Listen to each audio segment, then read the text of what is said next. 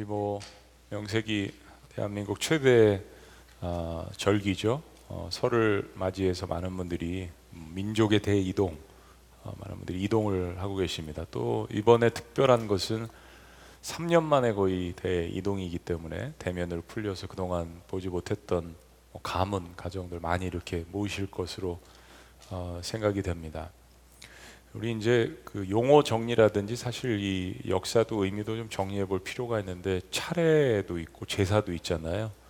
저도 문서들이나 또 여기에 대한 전문가들의 이야기를 들어보니까 이 혼돈도 굉장히 많고 또 역사의 흐름 속에서 변화된 것들도 상당히 많더라고요. 사실 차례는 차를 올려드린다는 그런 의미에서 그랬는데, 어쨌든 두 가지의 공통점은 우리 생을 먼저 한 조상들을 또 기리는, 또 그들의 영혼들이 찾아와서 차린 음식들을 드셨으면 실제로 드실까요? 그 의미에서 이제 이런 것들이 진행되었는데 변화되기도 했고 변천되기도 했고 그렇습니다. 어쨌든 그것 때문에 가족들이 함께 모이게 되는 것이죠. 근데 저희 기독교는 차례나 제사를 지내지 않습니다. 그러면은 조상들을 무시하는 건가? 절대 그렇지 않죠. 저희는 살아계신 하나님을 믿는데, 살아계신 하나님을 믿은 조상들이 죽었다라고 생각하지 않습니다. 부활하셨다라고 생각하죠. 우리가 창세기 말씀을 보고 있지만 구약 성경에서는 아브라함의 하나님, 이삭의 하나님, 야곱의 하나님이라는 이야기가 계속 반복됩니다. 하나님도 살아계시고 우리가 사랑하는 조상들도, 하나님을 사랑했던 조상들도 살아있다라는 부활 신앙을 가졌습니다. 아, 정말이요, 목사님? 그렇습니다. 아브라함이 신앙이 성숙해가는 가운데에서 하나님께서 테스트를 주신 것이 사랑하는 독자 이삭을 바치라고 하신 거죠. 그런데 아브라함이 이 테스트를 믿음으로 이겨내가지 않습니까? 그러면서 아브라함은 하나님께서 자신의 사랑하는 이삭을 죽여도 다시 살리실 것을 믿었다라고, 창세기와 특별히 히브리서는 후대에 그렇게 우리에게 알려주고 있습니다. 그렇습니다. 아브라함도 부활신앙을 믿었고 이삭도 야곱도 그랬습니다. 우리 조상들은 살아있기 때문에 우리는 조상을 숭배하는 제사를 지내지 않을 뿐이지, 결코 조상을 사랑하지 않아서 존중하지 않아서가 아닌 것입니다. 우리 기독교는 어떤 종교보다도 그것을 강조하죠. 아브라함의 하나님, 이삭의 하나님, 야곱의 하나님, 요셉의 하나님이라는 이 문구에서 우리는 알 수 있습니다. 하나님께서는 죽은 자의 하나님이 아니라 산자의 하나님이시라는 신앙 고백. 기독교가 조상 숭배 제사를 지내지 않고 추모 예배를 드리는 이유가 거기에 있습니다. 한평생 고생하시고 살다가 가셨지만 이제 그 인생이 완전히 끝나고 더 이상 볼 수 없는 인생이 아니라, 그 조상들, 우리 사랑하는 부모님들, 또 그 선조들을 다시 부활시키신 그 하나님을 경배하고 그분께 영광을 돌림으로 말미암아서 다시 그 은혜와 영광을 가지고 우리 후손들을 돌봐주십사 하나님 앞에 예배하고 조상들을 추모하는, 그것이 우리 기독교가 가진 정신이지 결코 조상들의 업적을 무시하거나 가족을 경시하지 않습니다. 사실 오늘 우리가 보고 있는 창세기 이야기, 창세기 11장 이후로부터 있는 모든 이야기들은 가족에 관한 이야기입니다. 가족의 좋은 이야기, 또 가족의 입에 담을 수 없는 참 어려운 그런 이야기들. 요셉의 이야기는 가족에 관한 이야기잖아요. 아버지 야곱의 편애 때문에 막내 요셉은 다른 형들의 시기와 질투를 받아서 미움을 받게 되고, 형들은 동생을 노예로 팔아버린 이야기, 그리고 아버지에게는 동생이 짐승의 밥이 되었다라고 이야기하면서 그가 입었던 채색 옷을 찢어서 염소의 피를 묻혀서 자신들이 사랑하는 아버지에게 거짓말로 갖다 주면서 요셉이 짐승의 밥이 됐다라고 이야기한 막장 드라마의 이야기가 바로 이 요셉 또 야곱 가문의 이야기입니다. 우리 가정과 가문에도 그런 이야기들이 심심치 않게 녹아져 있을 것입니다. 근데 창세기는 그런 상처투성인 가족을 구원하시는데 오히려 가장 많은 상처를 받고 노예로 팔려가고 가족들에게 배신을 당한 그 요셉을 사용하시는 하나님의 거대한 구원 서사시라는 것입니다. 요셉은 형들의 잘못과 허물을 고자질하는 사람이었습니다. 굉장히 자기중심적이고 자기만 아는, 그래서 이것이 무의식 가운데에서도 꿈에 계속 투영돼서 그런 꿈을 자기가 인생의 주인이고 자기를 중심으로 우주가 돌아가는 별과 해와 달과 자기를 중심으로 돌아가는 그런 꿈을 꾸지 않았습니까? 그러던 그가 이집트의 노예로, 그리고 강간죄라는 누명을 쓴 죄인으로, 그리고 더 몇 년간 감옥에서 죄수로 살았습니다. 그렇다면 오늘 설교의 주제처럼 후세대들은 과연 요셉을 그렇게 기억했을까요? 그렇게 기억했을까요? 우리는 오늘 한국 최대 명절인 설날을 지내면서 한 세대가 지난 다음에 우리의 다음 세대들이 또 우리를 기억하면서 함께 모여서 명절을 지낼 때 우리에 대해서 뭐라고 기억을 해줄까 생각해 보지 않을 수 없습니다. 때로 묘비에 가보면 후세대들이 써준 말도 있지만 고인이 평소에 나를 이렇게 기억해 달라고 한 문구를 쓴 것들을 보게 됩니다. 사랑하는 여러분, 정말 고인이 그렇게 소원한 대로 후세대가 기억할까요? 아니면 고인이 살아온 삶을 기억할까요? 답은 후자입니다. 우리 모두는 고인의 소망이 아닌 그의 생전의 삶을 기억을 합니다. 이집트의 바로왕은 죄수의 신분인 히브리 노예 요셉이 자신의 꿈을 해석하는 것을 보고 감탄해서 이방 땅의 이집트 왕이 요셉을 향해서, 그리고 모든 사람들이 보는 앞에서, 야, 내 평생에 이처럼 하나님의 영에, 그가 믿는, 그가 신뢰하는, 그가 사랑하는 저 야훼 하나님의 영에 감동된 사람을, 이런 사람을 내가 본 적이 없다라고 고백을 합니다. 지난주에 이어서 하나님의 영에 감동된 인생의 이야기는 계속됩니다. 특별히 요셉은 후대의 히브리 민족에게, 이스라엘 백성들에게 대대로 기억되어졌습니다. 도대체 그가 엄청난 고난을 겪었는데 어떤 감동을 남겼길래 그렇습니까? 우리는 요셉의 인생을 통해서 어떤 감동을 우리의 후세대들에게 남겨야 할까 한번 고민하고 도전받는 시간을 갖기로 원합니다. 첫째는 흉년의 때를 대비하는 지혜를 전수하라는 것입니다. 흉년의 때를 대비하는 지혜를 전수하라. 우린 인생을 경험하면서 좋은 때와 그리고 고난의 때를 사실 둘 다 경험합니다. 요셉은 인생의 좋은 시절과 고난의 시절을 비슷한 기간 동안 겪었습니다. 요셉의 삶에 있어서 가장 중요한 것은, 특별히 고난의 시간에 인생의 주인이신 하나님을 발견하고 붙들었다라는 거죠. 17년간은 아버지의 사랑과 편애를 받고자 한 시간, 그리고 13년은 구덩이와 같은 그런 시간. 그런데 그 고난의 시간에 다른 것이 아닌 하나님을 붙들었다는 것이 요셉의 인생에서 중요합니다. 그리고 자신의 미래를 이끌어 가시고 미래를 아시는 그 하나님께서 주시는 지혜와 지식을 통해서 미래를 준비했다는 것이 중요합니다. 요셉은 바로의 꿈을 해석한 공로로 이집트의 총리라는 사실상 최고의 통치자가 되었습니다. 그리고 하나님께서 보여주신 대로 먼저 닥친 7년의 대풍년의 기간에 앞으로 닥칠 대재앙, 이 7년의 대흉년을 대비합니다. 46절 말씀, 요셉이 애굽왕 바로 앞에 설 때 30세라. 그렇습니다. 13년간의 고난의 시간을 거쳤죠. 그가 바로 앞을 떠나 애굽 온 땅을 순찰하니 7회 풍년의 토지 소출이 심히 많은지라. 48절 49절 다 같이 시작. 요셉이 애굽 땅에 있는 그 7년 곡물을 거두어 각 성에 저장하되 각 성읍 주위의 밭의 곡물을 그 성읍 중에 쌓아둠에 쌓아둔 곡식이 바다 모래같이 심히 많아 세기를 그쳤으니 그 수가 한이 없음이었더라. 그렇습니다. 오늘 본문의 7년의 풍년과 7년의 흉년은 단순히 물질적 풍요와 모자람을 뜻하는 것만은 아닙니다. 이게 사실이고 실화지만 우린 이 말씀을 보면서 우리의 영적으로 적용을 해야 합니다. 우리의 인생에 있어서 신앙생활이라는 것은 영적인 풍요의 시기, 추수의 시기도 있지만 영적인 슬럼프의 시기도 있습니다. 우울한 시기를 거치기도 합니다. 아니, 목사님, 그건 신앙이 연약해서 그런 거 아닌가요? 그럴 수도 있지만 그렇지 않을 수도 있습니다.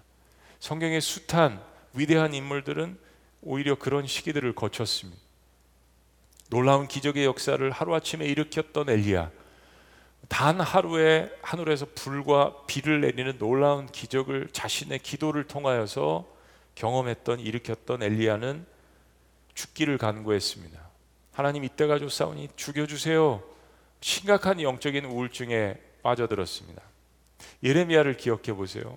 천하의 선지자 예레미야, 하나님의 말씀을 받아서 불같이 전했지만 그러나 그가 말씀을 전할 때마다 사람들은 그를 조롱했습니다. 이게 너무 힘들어서, 너무 고통스러워서 그는 하나님께서 주시는 말씀을 더 이상 전하지 않기로 합니다. 매일매일 그런 결심을 합니다. 매일매일 그럴 작정을 합니다. 너무 힘이 들어서 말씀을 전하는 것을 포기하고 도망가려고 했습니다. 천하의 선지자 예레미야가요. 예수님의 존재를 의심했던 침례 요한을 생각해 보세요. 시대에 하나님께서 세우신 예수님을 예언하는 마지막 선지자, 그런데 그 감옥에 갇혔을 때, 죽음을 기다리고 있었을 때 오실 그이가 당신입니까? 심각한 영적인 우울증이죠. 십자가의 공포 앞에 예수님을 부인하고 떠났던 제자들을 생각해 보세요. 우리 모두도 영적 흉년의 시기와 슬럼프를 경험할 수 있습니다. 이게 이상한 것이 아니라 인생입니다. 근데 하나님께서는 이 영적 슬럼프와 우울증과 이 의심의 시간을 거쳐서 더욱더 우리의 신앙을 단단하게 하시려는 목적이 있죠. 그때 우리에게 필요한 것은 이제까지 내 인생을 인도하신 하나님께서 영적 풍년의 시기에 나에게 주셨던 은혜들을 꺼내보는 것입니다. 그 은혜들을 다시 한번 곱씹어보는 것입니다. 그때 주셨던 말씀을 다시 한번 펼쳐보는 것입니다. 그때 주셨던 설교의 말씀을 보는 것입니다. 그때 함께 목장에서 나눴던 그 은혜들을 다시 한번 곱씹어 보는 것입니다. 그래서 지금 비록 흉년의 시기라도 능히 이겨나갈 수 있게 하는 것입니다. 그런 상황들을 돕는 방법들에 대해서 성경이 여러 가지로 말씀을 통해서 우리에게 제시하는데, 특별히 잠언 말씀은 이렇게 조언합니다. 여호와를 경외하는 것이 지식의 근본이거늘. 사실 시편 말씀도 비슷한 이야기를 하죠. 여호와를 경외하는 것이 지혜의 근본이거늘. 지식, 지혜, 이게 모든 것이 하나님께로부터 나온다는 것이죠. 그러나 미련한 자는 지혜와 훈계를 멸시하느니라. 하늘에 관한 것, 그리고 두 번째는 땅에 관한 것을 이야기합니다. 다 같이 읽어보시죠. 시작. 내 아들아, 내 아비의 훈계를 들으며 내 어미의 법을 떠나지 말라. 이는 너의 머리에 아름다운 관이요 내 목에 금사슬이니라. 사랑하는 여러분, 인생이 평안할 때, 혹은 추수의 시기에, 혹은 내가 잘 나갔을 때, 앞으로 닥칠 고난의 때를 대비하는 지혜는 인생을 경험해보고 오래 살아본 사람들에게서 나오는 지혜입니다. 특별히 나를 사랑해주는 사람들은 그런 조언을 해줄 수 있는 사람들입니다. 때문에 인생을 잘 살려면 먼저 지식과 지혜의 근본이신 하나님을 예배하고 경배하고, 그리고 하나님께서 주신 육신의 부모의 인생의 지혜를 경청하라는 것입니다. 1세대들은 2세대들에게 바로 이 지혜를 가르쳐야 합니다. 그리고 이런 인생의 지혜를 신앙 가운데서 가르쳐 준 것이 후세대들에게 감동으로 남아야 하는 것입니다. 사랑하는 여러분, 감동은 사실 억지로 되지 않습니다. 마음의 감격이 돼야 그것이 감동으로 변화되게 되는 것이죠. 고난을 이길 수 있는 지혜를 주는 것, 그때는 감격하지 않을 수 있습니다. 그때는 감동되지 않을 수 있습니다. 그러나 젊은 세대들이 막상 이 사회에 나가서 자신의 삶 가운데 그런 고난과 어려움이 닥쳤을 때 누구를 가장 먼저 생각하는지 아십니까? 그 조언을 했던 사람의 이야기를 말씀 가운데, 기도 가운데 생각하게 되어 있습니다. 두 번째, 후세에 감동을 남기는 인생은 어떤 인생일까요? 축복이 나눔의 기회라는 것을 전수하는 겁니다. 축복이 나눔의 기회라는 것, 섬김의 기회라는 것을 전수하는 것입니다. 과거 요셉의 인생의 주어는 자기 자신이었습니다. 자기를 중심으로 모든 세계가 이루어진 가치관을 가졌습니다. 근데 자유의지를 중심으로 사는 나 중심의 가치관은 모든 인생 가운데 늘 풍년과 자유를 줄 것 같지만 인간의 근본적인 탐욕은 오히려 나라는 무인도에 갇히게 만들어 버립니다. 나라는 감옥에 갇히게 만들어 버립니다. 여러분, 이거 기억하셔야 합니다. 성공과 번영이라는 것을, 성공과 번영을 자신의 업적으로 자랑하는 것은 그리스도인들에게는 아무런 의미가 없습니다. 아무런 의미가 없습니다. 동시에 야망에 의한 성공과 번영을 하나님의 은혜로 포장하고 축복처럼 이야기하는 것도 하나님과는 아무런 상관이 없습니다. 그럼 도대체 그리스도인들에게 진정한 축복의 의미라는 것은 무엇일까요? 왜 하나님께서 우리에게 축복이라는 것을 거저 은혜 가운데 던져주실까요? 하나님께서 나에게 주신 것들을 나누는 삶이야말로 그것이 하나님께로부터 온 진정한 축복임을 증명하는 것입니다. 거저 받은 것이니까, 은혜 가운데 받은 것이니까 그것을 나누는 것이야말로 그것이 하나님께로부터 온 것임을 증명하는 것입니다. 왜 성공하게 하셨나요? 왜 물질의 축복을 주셨나요? 왜 시간의 축복을 주셨나요? 왜 자녀의 축복을 주셨나요? 무엇보다도 왜 영적인 축복을 이토록 누리게 하시는 것입니까? 그것은 그것을 미처 누리지 못하는 자들과 나누라고 하시는 것입니다. 그것이 바로 축복의 DNA이고 축복을 주신 이유이죠. 아브라함에게 하신 축복을 보세요. 너는 복의 근원이 될지라. 너는 복의 근원이 될지라. 사실 복의 근원은 하나님이시잖아요. 그런데 늘 어떤 상황 가운데서도 하나님을 바라볼 때 하나님께서 갖고 계신 그 복이 그 사람에게 온다는 것입니다. 그래서 나를 통해서 주변이 축복을 받게 하는 것, 그것이 하나님의 뜻과 목적이었습니다. 아브라함을 택하실 때, 그를 부르실 때 분명하게 하나님께서 주신 것, 그것이 이삭에게, 야곱에게, 요셉에게 이르게 되는 것입니다. 요셉은 하나님께서 자신을 왜 이집트의 국무총리로 세우셨는지 그 이유를 깨달아가고 있습니다. 이거 완전히 깨달은 것은 창세기 45장과 50장의 고백을 보시면 그 형들이 가나안 땅에서 자기를 찾아와서 절하고 무서워하고 두려움에 떨 때 그때 깨닫고 이야기하지 않습니까? 아무도 사실은 우리가 꾸었던 꿈, 우리가 꾸고 싶었던 꿈, 하나님께서 주셨던 것을 지금 현재 당대 다 알 수는 없습니다. 그래서 하나님의 섭리가 필요한 거죠. 하나님의 주권의 영역이 필요한 것입니다. 맡기는 것이 필요한 것이죠. 근데 이제 깨달아가는 시간입니다. 사실 요셉이 이집트의 국무총리가 됐을 때 이제까지의 그래 내가 수고했던 모든 어려움과 아픔과 그 눈물들을 이제 보상을 받는다라고 생각하고 아유 뭐 가나안 땅 기억할 필요도 없어. 나를 배신한 형제들 우리 아버지 찾지도 않는 다 기억할 필요 없어. 그냥 다 뒤로 하고 노후를 자기 자신의 안위를 위해서만 살아갈 수도 있었습니다. 아니면 저와 여러분들이 할 것 같은 그 복수를 할 수도 있었을 거예요. 먼저는 자신을 그렇게 감옥에 쳐놓은 보디발 장군, 그리고 자신에게 강간죄라는 누명을 씌웠던 보디발 장군의 아내를 빨리 찾아내서, 그죠? 즉결 심판하고 싶은 그런 마음이 우리에게 있지 않습니까? 또 한 가지는 그렇게 꿈을 해몽을 해줬는데 약속까지 했는데 새끼손가락까지 걸어서 맹세를 했는데 술 맡은 관원장 밖에 나가자마자 요셉을 까맣게 잊어버렸습니다. 그 덕분에 2년을 감옥에서 또 썩었습니다. 자기가 높은 위치에 올라갔을 때 엄청난 권세를 누릴 때 이거 기억나지 않겠습니까? 아니면 지금 빨리 군대를 동원해서 자신을 노예로 팔아버렸던 그 형들에게 찾아가서 칼날의 복수를 할 수도 있었을 것입니다. 근데 요셉은 어느 하나도 하지 않았습니다. 요셉은 자신에게 주신 이 엄청난 축복과 지위와 지혜를 어디에 써야 할지 정확하게 알고 있었습니다. 그리고 카이로스 하나님의 시간과 때도 기다리고 있었죠. 축복을 받고 그런 위치에서 경고망동하지 않았습니다. 형들을 마차를 타고 직접 찾아가지도 않았어요. 기다렸습니다. 그리고 지금 하나님께서 자신에게 원하시는 것이 무엇인지 꿈 해몽 가운데 알아버렸잖아요. 그리고 그것을 실행하는 가운데 있습니다. 하나님께서 요셉을 택하신 이유입니다. 근데 여러분 잘 보세요. 사람들은 7년의 대풍년을 마음껏 즐겼습니다. 자유의지를 가지고 마음껏 즐겼어요. 근데 사랑하는 여러분, 대부분의 사람들은 앞으로 다가올 7년의 흉년을 대비하지 않았습니다. 이 소문은 애굽 전역에 파다하게 퍼졌어요. 바로 앞에서만 꿈을 해몽한 것이 아니라 모든 신하들 앞에서. 그리고 그것들을 준비했잖아요. 7년 대 흉년이 다가올 것을 대비해서 그렇게 하라는 것이 나갔기 때문에 사람들에게는 이것이 공공연한 비밀이었습니다. 그런데도 불구하고 사람들이 어떻게 행동하는지 보세요. 53절, 애굽 땅의 7배 풍년이 그치고 자유의지로 살아갔던 그 7년의 모든 시간들이 다 그치고 54절 요셉의 말과 같이 일곱 해 흉년이 들기 시작하며 각국에는 기근이 있으나 애굽 온 땅에는 먹을 것이 있더니, 그렇게 저장했으니까요, 대비했으니까요.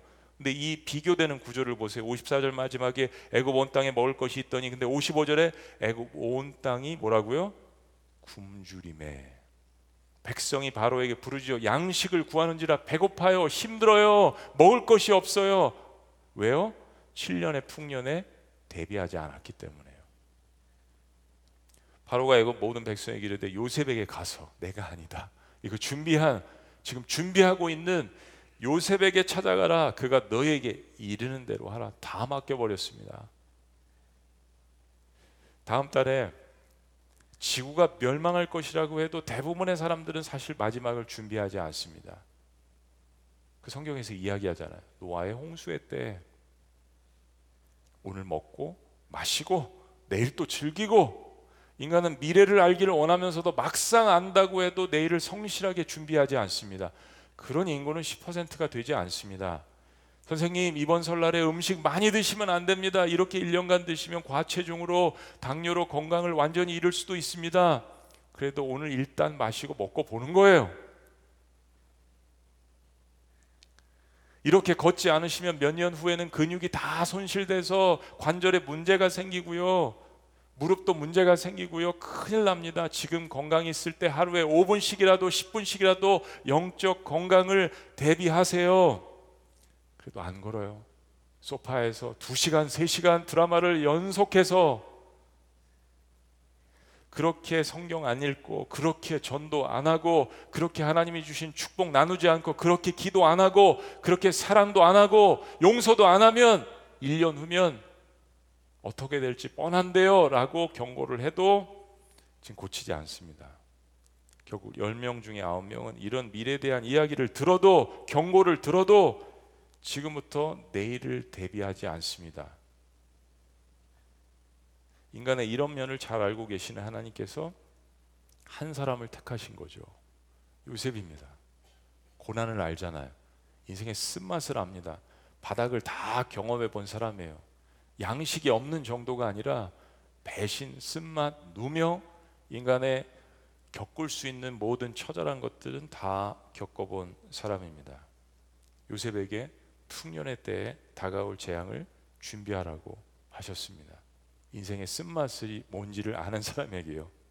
흉년이 시작되자 사람들은 배가 고파서 울부짖었습니다. 대비하지 않았기 때문이죠. 그때 모든 것을 준비한 요셉에게 가라고 합니다. 그리고 요셉은 그간 저장한, 7년간 저장한 양식 곳간의 문을 엽니다.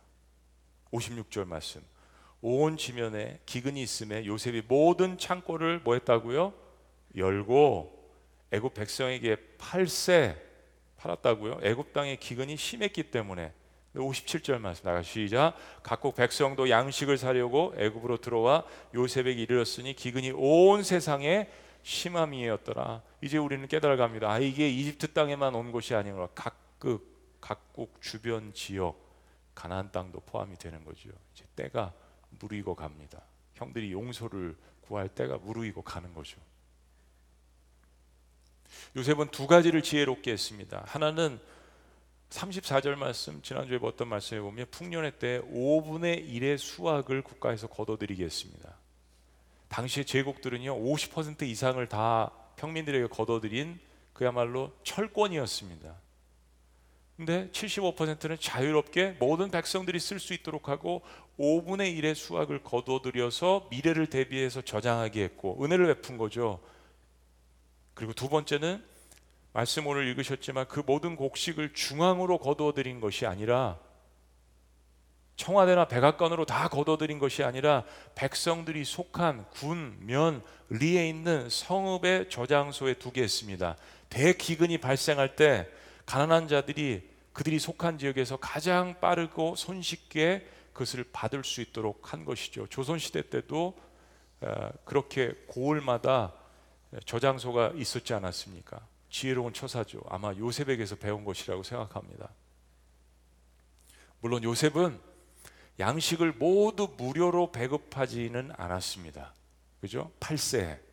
아마 돈이 있는 자들에게는 무료로 나눠줬을 것 같아요. 그런데 돈이 있는 자들에게는 정당하게 돈을 받고 팔았습니다. 국가 경제도 튼튼하게 했다는 이야기예요. 바로 왕이 이 요셉의 프로젝트를 적극적으로 승인하고 지원했던 이야기죠. 왜냐하면 중앙 경제가 튼튼해지니까요. 자기의 고난이 튼튼해지는 것을 알았기 때문이죠. 사랑하는 여러분, 우리 1세대가 하나님께로부터 받은 축복과 그리고 하나님께로부터 받은 영적인 부흥을 주변에 있는 미처 누리지 못한 소외된 사람들과, 그것이 물질적이든 영적이든 소외된 사람들과 나누는 이 모습은 다음 세대들에게 엄청난 영적 자산과 감동이 될 것입니다. 여러분, 사실은 자세히 보시면 젊은 세대들에게는 1세대들보다 더 영적인 대의명분이 필요합니다. 이거 정말 인생 가운데 목숨 걸 것이다라고 이야기하면 지금 세대들은 오히려 더 물불 가리지 않고 거기에 뛰어드는 모습들을 바라보게 됩니다. 명분이 없기 때문입니다. 영적인 명분을 제시해 주지 않기 때문에, 비전이 무엇인지 말해주지 않기 때문에 투자하지 않는 것뿐이죠. 이것은 2000년 교회 역사가 증명하지 않습니까? 그런데 만약에 우리가 1세대가 이 축복과 영적인 부흥을 경험한 것을 여전히 소외된 이웃들에게, 미처 누리지 못한 사람들에게 전하는 이 모습을 보면 다음 세대들은 그것을 마음 가운데 감격으로 받을 것입니다. 감동으로 받을 것입니다. 그리고 우리도 저렇게 살아야지라고 돈 버는 목적과 성공의 의미를 바꾸게 될 것입니다. 코로나가 막 시작되고 얼마 안 돼서 모든 내수 경제가 좋지 않았죠. 그리고 특별히 우리나라가 어려움을 겪은 것은 수출로 먹고 사는 나라인데 배도 띄울 수 없고 비행기도 나갈 수 없고, 그리고 많은 나라들은 문을 걸어 잠갔습니다. 특별히 선진국들은, 내수 경제가 활발한 나라들, 7년 동안 풍년을 겪으면서 준비했던 나라들, 국고가 튼튼했던 나라들은 문을 걸어 잠갔습니다. 그거 아세요, 여러분? 우리나라는 너무 어려웠어요. 내수도 힘들었고 경제도 힘들었고 수출도 힘들었고, 그때 하나님께서 우리의 마음 가운데, 특별히 저의 마음 가운데 하나님께서 이런 음성을 주셨습니다. 야, 곡간을 풀어라. 그래서 제가 하나님 앞에 답변했습니다. 하나님, 제가 부임한 지도 얼마 안 됐는데 곡간이 어디 있습니까? 하나님 좀 가르쳐 주세요. 곡간이 어디 있는지.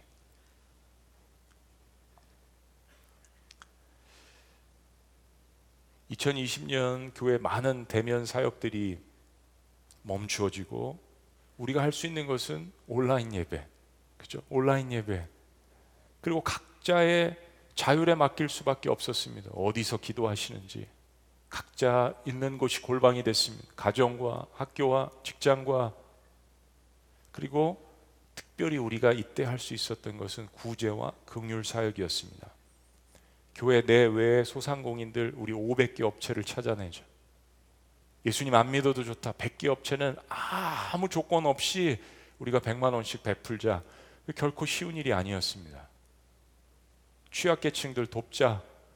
얼마 전까지 도운 가정들, 2천 가정, 반복된 가정들도 있지만 취약계층들을 물질로 돕는 것, 미자립 교회들, 2천여 교회 가까운 교회들을 돕는 것, 선교사님들, 1000명의 선교사님들을 물질적으로 돕는 것, 그리고 특별히 청년 세대들, 소상공인들 500만 원씩 돕는 것, 이거 쉬운 결정이 아니었습니다. 한 번도 해보지 않은 두려운 결정이었습니다. 선한 사역을 하는 데는 용기도 필요하고요, 한 마음이 되는 것도 필요하고요, 누군가는 헌신이 필요하죠. 바로 여러분들이 어려운 가운데서 헌신해 주신 오병의 헌금과 더불어서 우리 교회 구제, 긍휼, 전도, 선교 사역까지 엄청난 재정을 지출했습니다. 요셉의 곡간을 풀게 된 것이죠. 전에 없었던 구제였습니다. 대한민국 피로회복, 헌혈운동도 많이 해주셨습니다. 한 교회 한 해 3000명 헌혈은 대한민국 기록이 아닌가 싶습니다. 우리 교회 평상시에 1년에 200명, 300명 모여서 헌혈했어요. 그 10배 이상을 지금 헌혈을 하고 계십니다. 그런데 하나님께서 우리 교회 역사상 지난 3년간 연속으로 계속해서 가장 많은 헌금을 나오게 하셨습니다. 요셉의 곡간은 2배 가까이가 되었습니다. 이거 전혀 기대하지 못했던 기적이라고 말씀드리고 싶습니다. 누가 뭘 잘해서? 전혀 아닙니다. 하나님의 은혜라는 것은 도저히 설명할 수 없는 거죠. 그럼 우리는 하나님께서 왜 이런 은혜를 주셨을까? 왜 이런 축복을 주셨을까? 요셉도 이집트 땅에서 그의 구동이의 생활 가운데에서 죄수의 생활 가운데에서 전혀 기대할 수 없었던 하나님의 은혜를 만나지 않습니까? 태암군 기름띠 유출대 봉산 이야기, 이거 언제까지 이야기할 겁니까?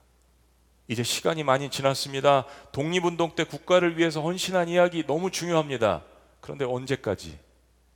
IMF 때 금 모은 이야기 너무 중요합니다. 저도 또 할지도 모르겠어요. 그런데 그것보다 더 중요하고 절실한 것은 지금 우리는 어떻게 살아가고 있는가가 더 중요하죠. 지금. 왜냐하면 지금 바로 넥스트 제너레이션, 다음 세대가 우리 옆에서 지켜보고 있기 때문입니다. 그리고 또 10년 지난 후에 그때 그 세대가 그렇게 했어. 태양군 기름 유출 사건 때 그렇게 했어. IMF 때 그렇게 했어. 기독교인들이 그렇게 했어. 지금 옆에서 지켜보고 있는 것입니다. 그게 영적 자산이 되어야 하는 것입니다. 하나님이 주신 축복, 물질적 부요, 영적인 은혜들 반드시 소외된 자들과 미처 누리지 못한 자들과 나눠야 합니다. 그 이야기가 후세들에게 감격하게 하는 것이고 감동으로 전해지게 되는 것입니다. 사랑하는 여러분, 마음의 감동은 하나님이 주시는데 그 성령의 감동이 있어야만 통찰력이 생기게 되는 것입니다. 그게 성령의 충만함이죠. 다음 세대들에게 전해줄 것은 바로 그 통찰력, 성령의 충만함인데 우리 세대가 다음 세대를 감격해 할 수 있다는 것입니다. 하나님의 도움을 통해서요. 요셉의 이야기는 수천 년이 지났는데도 지금 우리들에게 회자되고 있지 않습니까? 마지막 세 번째, 후세에 감동을 남기는 인생은 어떤 인생입니까? 고난 가운데도 신앙을 고백하는 믿음을 전수하라는 것입니다. 고난 가운데도 신앙을 고백하는 믿음을 전수하라. 요셉은 타국 땅에서 사실 어쩔 수 없는 이집트 바로왕의 중매로 우상 숭배를 하는 대제사장의 딸과 결혼을 했습니다. 우리 그 성경 말씀 읽을 때 이거 뭐지? 그죠? 요셉이 왜 이러지? 이렇게 생각할 수 있는데 뭐 어쩔 수 없잖아요. 히브리 여인을 거기서 찾을 수 없고 아직도 사실은 자유의 몸이 아닌 그런 상태였는데, 그런데 요셉이 7년태의 풍년을 준비하고 흉년이 오는 이 사이에 자녀를 낳습니다. 그때 요셉의 신앙 고백이 담겨져 있습니다. 50절 말씀, 흉년이 들기 전에 요셉에게 두 아들이 나되 곧 온의 제사장, 이집트의 제사장입니다. 제사장 보디바라의 딸 아스낫이 그에게 낳은지라. 51절 다 같이 시작. 요셉이 그의 장남의 이름을 므낫세라 하였으니 하나님이 내게 내 모든 고난과 내 아버지의 온 지비를 잊어버리게 하셨다. 신앙 고백이 담겨지죠. 52절 다 같이 시작. 차남의 이름을 에브라임이라 했으니 하나님이 나를 내가 수고한 땅에서 번성하게 하셨다 함이었더라. 므낫세, 하나님께서 내가 겪은 모든 고난과 아픔, 가족의 일을 잊어버리게 치유해 주셨다, 회복해 주셨다. 에브라임, 하나님께서 비록 이방 땅이지만 그 모든 수고한 것들을 번창케 하셨다. 그렇습니다. 치유, 회복, 번창, 다시 한번 형통이라는 단어가 요셉의 인생 가운데 쓰여졌습니다. 그렇습니다. 성공의 자리에서 여전히 요셉의 인생의 주어는 하나님이십니다. 므낫세와 에브라임이 자신들의 이름이 부모님에게 불려질 때마다 하나님께서 아버지 요셉에게 행하신 일들이 떠오르지 않았겠습니까? 우리 아버지가 어떻게 살아왔는데. 왜냐하면 그 이름이 그렇잖아요. 므낫세, 상처를 치유해 주셨다, 잊게 해주셨다, 회복시켜 주셨다. 에브라임, 고난 가운데서도 이방 땅에서도 형통케 해주셨다. 이 아버지의 인생이 자식들의 이름에 투영되어 있습니다. 무엇보다도 그들의 인생에 주어도 하나님이 되게 만들었습니다. 하나님께서 인생의 수고와 고난 가운데도 늘 함께 하셔. 므낫세, 에브라임. 요셉의 인생의 주어는 성공해도 여전히 하나님이십니다. 요셉의 이야기는 고난과 형통의 함수관계를 보여주는 가장 감동적인 이야기입니다. 최악의 고난을 겪은 사람이지만 최선의, 최고로 하나님께서 가깝게 동행한 인생. 그렇습니다. 그래서 우리는 고난을 통과하면서 하나님을 붙든 사람은 인생의 모든 영역에서 형통을 경험하는 것을 배워야 합니다. 그래서 고난이라고 쓰지만 형통이라고 읽어야 합니다. 지금 우리가 고난의 길을 겪고 있을 수 있습니다. 고난의 길을 걸으실 수 있어요. 물가가 많이 올라갔습니다. 가족들끼리 이렇게 함께 모여서 식사를 하실 때 주부들은 다 느끼실 거예요. 제가 가끔 갔던 감자탕집에 갔는데 감자탕 가격이 무려 5,000원이 올랐더라고요. 여러분들 다 느끼시는 겁니다. 고난의 시기가, 어찌 보면 흉년의 시기가 닥칠 것인지도 모르겠어요. 그래서 우리의 마음에는 그런 마음이 있습니다. 1세대들은 일제치하를 겪고 6.25 전쟁을 겪었고 보릿고개를 지나서 공부도 못했고, 그러니까 우리의 자녀들만큼은 대학을 보내고 스펙을 갖게 하고 물질의 부를 갖게 하고, 중요하죠. 가난을 물려줄 수는 없으니까요. 근데 그리스도인들은 한 걸음 더 나아가야 합니다. 고난 가운데 흉년의 시기가 찾아왔을 때 어떻게 그 가운데서도 형통이라는 것을 경험할 수 있는지, 어떻게 내가 받은 그 축복을 고난 가운데 힘들어하는 사람들에게 그 영적인 부요함을 나눠줄 수 있는지, 그리고 여전히 고난의 자리에서도 형통함이 어떤 것인지를 경험하고 보여줄 수 있는지, 그거 우리가 물려줘야 되는 거 아니겠습니까? 사랑하는 여러분, 2000년이 지났는데도 기억되는 이름이 있습니다. 2000년이 지났는데도 지금도 여전히 20억 명 이상의 사람들이 자신의 삶의 주인이라고 믿는 사람이 있습니다. 바로 예수 그리스도시죠. 저와 여러분들이 경배하고 찬양하는. 그런데 왜 그렇다고 생각하십니까? 예수님이 스펙이 좋으셔서요? 예수님이 유대 율법 서기관이셔서요? 예수님이 인생을 성공하셔서요? 아니잖아요. 우리가 예수님을 사랑하고 예배하는 이유는 단 하나입니다. 그가 하나님의 아들이시더라도 나를 위해서 희생하셨기 때문이 아닙니까? 그가 하나님의 아들이시만 나 같은 존재를 사랑하셨기 때문이 아닙니까? 후세대들은 그걸 기억한다는 이야기죠. 2000년이 지나도요. 예수님 사랑해서 예수님 닮으려고 몸부림치는 삶의 흔적을 남겨주는 거, 결코 후세대들이 잊지 않습니다. 예수님 사랑해서 그분을 삶 가운데 누구를 만나든지 자랑하려고 했던 영원 구원의 흔적을 남겨주는 거, 비록 고난과 슬픔과 때로 구덩이와 같은 아픔의 인생이었지만 늘 하나님과 동행하려고 애썼던 그 모습을 후세대들은 기억할 것입니다. 그리고 그것 때문에 후세대들도 형통한 삶을 동일하게 누리게 될 것입니다. 기도하시겠습니다.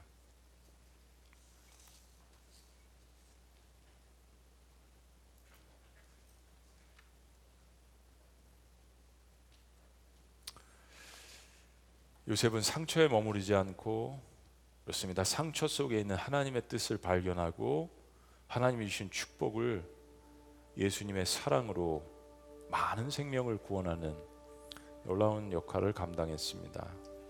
나는 어떤 믿음의 조상이 되어야 할지 생각하게 하시는 거죠. 살아계시다면 늦지 않았습니다. 하루, 일주일이 인생을 완전히 바꿀 수 있습니다. 하나님 감사합니다. 지금까지 지내온 모든 것들이 말할 수 없는 하나님의 은혜임을 이 명절의 항복판에 다시 한번 주님 앞에 고백합니다.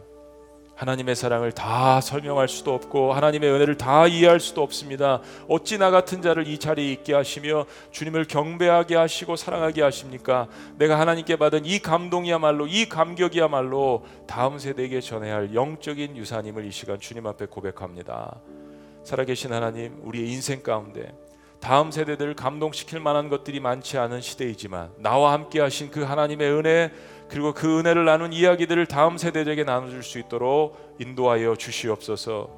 그래서 때로 우리의 삶 가운데 닥치는 고난과 재앙 속에서도 주께서 주신 은혜가 더욱더 풍성해지는 것을 경험하는 모든 세대가 될 수 있도록 축복하여 주시옵소서. 모든 일을 주 안에서 형통하게 하시는 놀라우신 이름 예수 그리스도의 이름으로 감사하며 기도합나이다. 아멘. 할렐루야. 우리 자리에서 다 같이 일어나시겠습니다. 우리 그런 마음으로 주님 앞에 고백합니다. 지금까지 지내온 것 주의 크신 은혜라.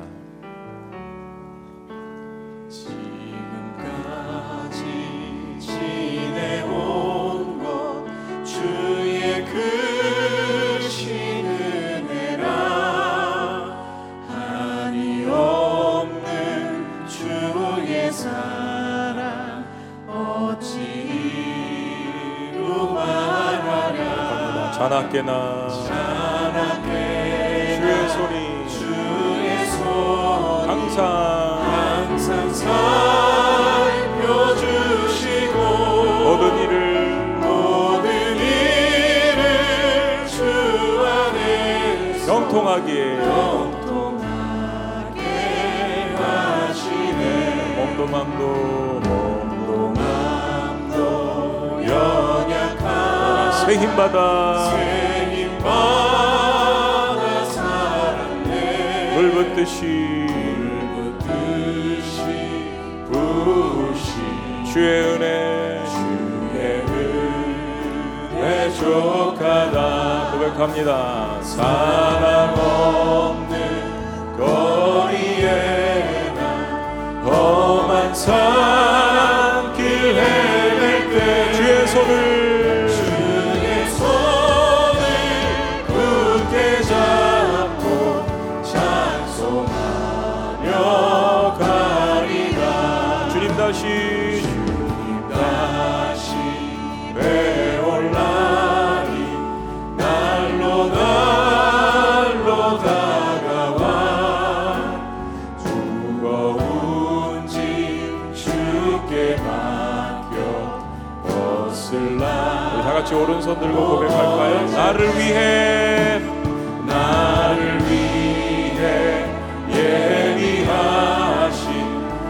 예비하신 고향집에 돌아가. 아버지의 품 안에서 영원토록 나를 위해 예비하신 나를 위해